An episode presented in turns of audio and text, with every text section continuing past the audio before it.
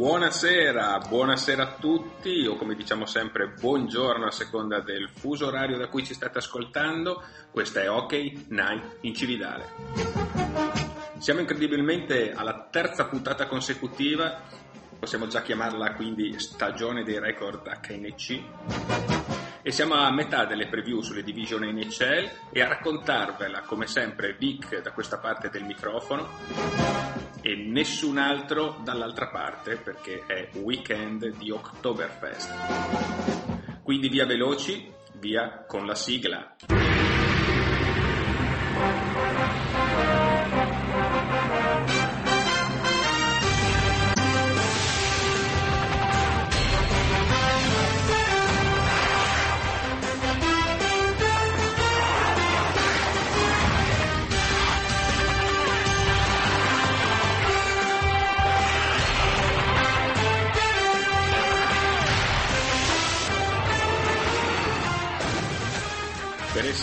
Sempre aggiornati costantemente sulla NHL, ricordiamo che ci potete e ci dovete seguire su Facebook. Cercate quindi OK Night in Cividale e mettete il classico mi piace. Terza preview, dicevamo, di settembre in attesa dell'inizio della nuova stagione. Ci spostiamo nella Western Conference e andiamo a scoprire quella che è sempre stata la division più difficile, forse più equilibrata e anche più combattuta degli ultimi anni, la Central Division. E con il solito rigoroso ordine alfabetico cominciamo da Chicago. Chicago, la squadra forse che lo scorso anno ha sorpreso un po' tutti in negativo, non riuscendo a raggiungere i playoff per la prima volta dal 2008. A raccontarci come i Blackhawks sperano di affrontare la nuova stagione abbiamo in linea Pietro. Ciao Pietro!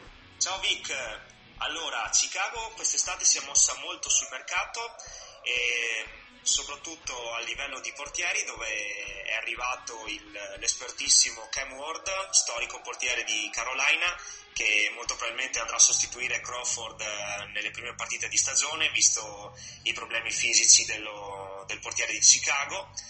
Mentre in difesa è appena arrivato Brandon Manning, 28 anni, e che andrà a fare compagnia a Kit e Seabrook che l'anno scorso non hanno disputato una grandissima stagione.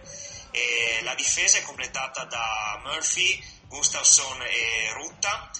Mm, sono tre giovani che non hanno, una, non hanno ancora fatto vedere granché, però coach Quenville è ottimista sul, sui loro miglioramenti, mentre in, in attacco è arrivato anche qui l'espertissimo, direi 38 anni, Chris Kunitz eh, a fare compagnia a Taves e Kane e vedremo cosa riuscirà a portare.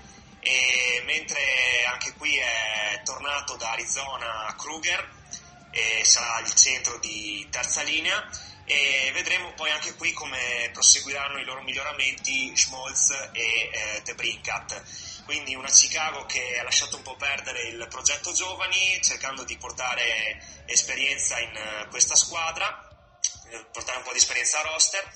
E l'anno scorso è stato, direi, l'Atlanta è stata disastrosa perché non, neanche, non sono neanche arrivati ai playoff dopo circa dieci anni in cui si centravano sempre. Quest'anno credo che i playoff possano essere alla portata, però non oltre una wild card questa è la mia previsione, da Chicago è tutto, ti ricevo la linea. Ciao! Grazie Pietro, grazie mille, staremo a vedere cosa sarà di Chicago. E intanto noi andiamo avanti e passiamo a Colorado.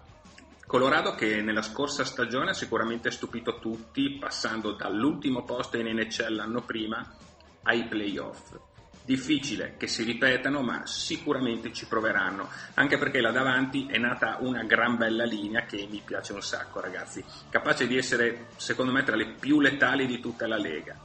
McKinnon, Landeskog, Rantanen. McKinnon non ha sollevato l'Art Trophy, ma il suo gioco, la sua leadership e soprattutto i suoi 97 punti in 74 partite fanno intendere che, che sia solo questione di tempo. Per gli Avalanche off-season abbastanza tranquilla con l'acquisizione di Calvert da Columbus per dare un po' più di profondità all'attacco, attacco sinceramente, sinceramente carente nelle seconde linee. In difesa ha preso Ian Cole eh, che darà manforte a Barry e farà anche da chioccia ai giovani promettenti Zadorov e Girard. Tra i pali è arrivato da Washington il tedesco Grabauer, capace lo scorso anno di superare Holtby nelle gerarchie di Capitals almeno in regular season. E se il buon vecchio Varlamov continua ad avere i soliti problemi fisici, facile che possa succedere anche a Denver questa cosa. Con la concorrenza che c'è nella Central e nella Western in generale, conquistare nuovamente una wild card sarà impresa ardua. Io quindi non mi sbilancio e posso solo sperare. Acceleriamo un po' i tempi che il Sabba mi sta dicendo di stringere dall'altra parte del vetro e parliamo di Dallas, quindi parliamo subito di Seguin o Seguin, insomma quello lì, ed è suo ultimo anno di contratto perché ad oggi mi sembra ancora niente rinnovo, quindi attenzione che potrebbe scapparci la trade da un giorno all'altro in qualsiasi momento. Con Jamie Benn eh, ovviamente rappresenta una delle coppie top della Lega. Per dare un senso anche alle altre linee sono stati presi quest'estate Como proprio da Colorado e Nikushkin dalla KHL. In difesa Klingberg è ufficialmente diventato un top D, finendo mi pare secondo lo scorso anno in classifica con 67 punti, a pari merito con, con Barnes se non erro, e dietro solo a Carson di Washington. Anche Radulov è una solida certezza, ma l'arrivo di Polak da Toronto non basta secondo me a dare profondità al reparto. Profondità che, che manca un po' dappertutto sinceramente, magari il nuovo coach Montgomery, eh, tra parentesi fresco vincitore del campionato in CEA con l'Università di Denver, dicevo magari questo nuovo coach riesce a trovare una quadra, un equilibrio, ma nel frattempo penso che la concorrenza già citata nella Central Division non possa portare Dallas in post season. Passiamo a Minnesota, parlavamo di profondità e là davanti i Wild ne hanno un sacco. Oltre a Parise ovviamente c'è un Niederreiter secondo me molto sottovalutato e un Zucker capace lo scorso anno mi pare di 33 gol, quindi gran bella manina calda. Al centro c'è abbondanza con i ben collaudati Stahl e Coil e con Koivu che a mio avviso è uno dei migliori attaccanti difensivi della Lega. Non dimentichiamo che ci sono anche giovani giocatori come Kunin e Greenway che potrebbero anche trovare spazio a roster durante l'anno.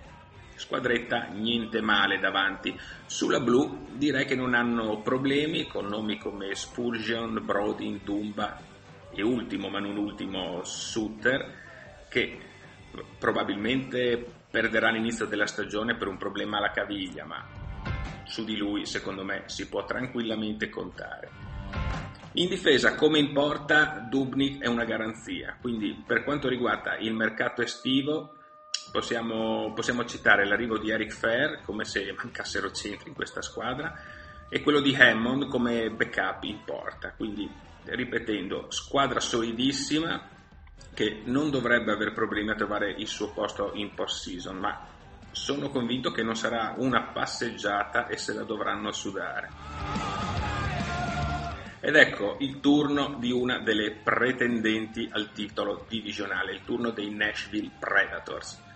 Due anni fa sono arrivate a sole due vittorie dalla Coppa, l'anno scorso sono uscite al secondo turno contro un'ottima Winnipeg e quest'anno sarà probabilmente di nuovo sfida a due proprio con i canadesi.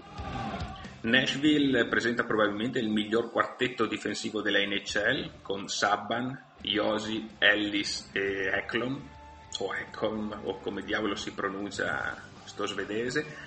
Lo scorso anno sono stati la seconda squadra con meno gol subiti e hanno avuto il sesto miglior penalty killing, quindi tanto per, per chiarire che sono davvero top. Non ci sono stati cambiamenti significativi a roster e ci mancherebbe altro. E si presenteranno con le stesse linee dell'anno scorso, quindi con una profondità di centri dettata da Johansen, Turi e Bonino. E con un Fosberg che sta viaggiando ad una media di 60 punti a stagione negli ultimi 4 anni, confermandosi quindi tassello fondamentale in attacco per i Predators.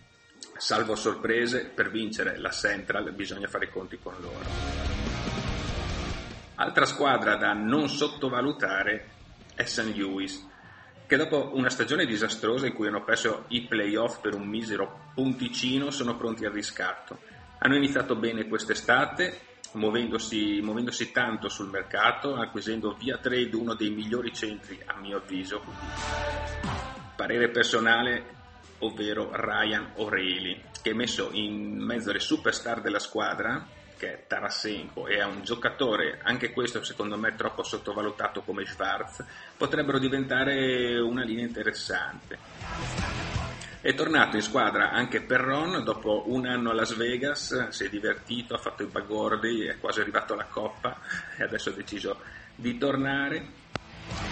Ci sarebbe bisogno anche di un Fabri sano quest'anno perché mi pare non giochi dal febbraio scorso per avere anche un po' di, un po di peso di più in attacco. Dietro la difesa è comandata da Pietrangelo e Paraico, mentre in porta Allen dovrà fare sicuramente meglio che in passato. Quindi, nonostante l'incognita portiere, con gli innesti di questa off-season i Blues hanno tutte le carte in regola per tornare a sentire il profumo dei playoff. Siamo giunti in coda a questa lunga preview sulla Central Division e siamo arrivati a Winnipeg.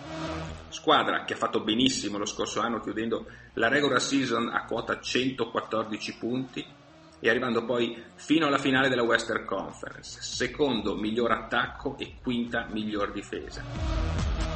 Numeri che se ripetuti questa stagione fanno dei Jets una vera e propria contender per il titolo.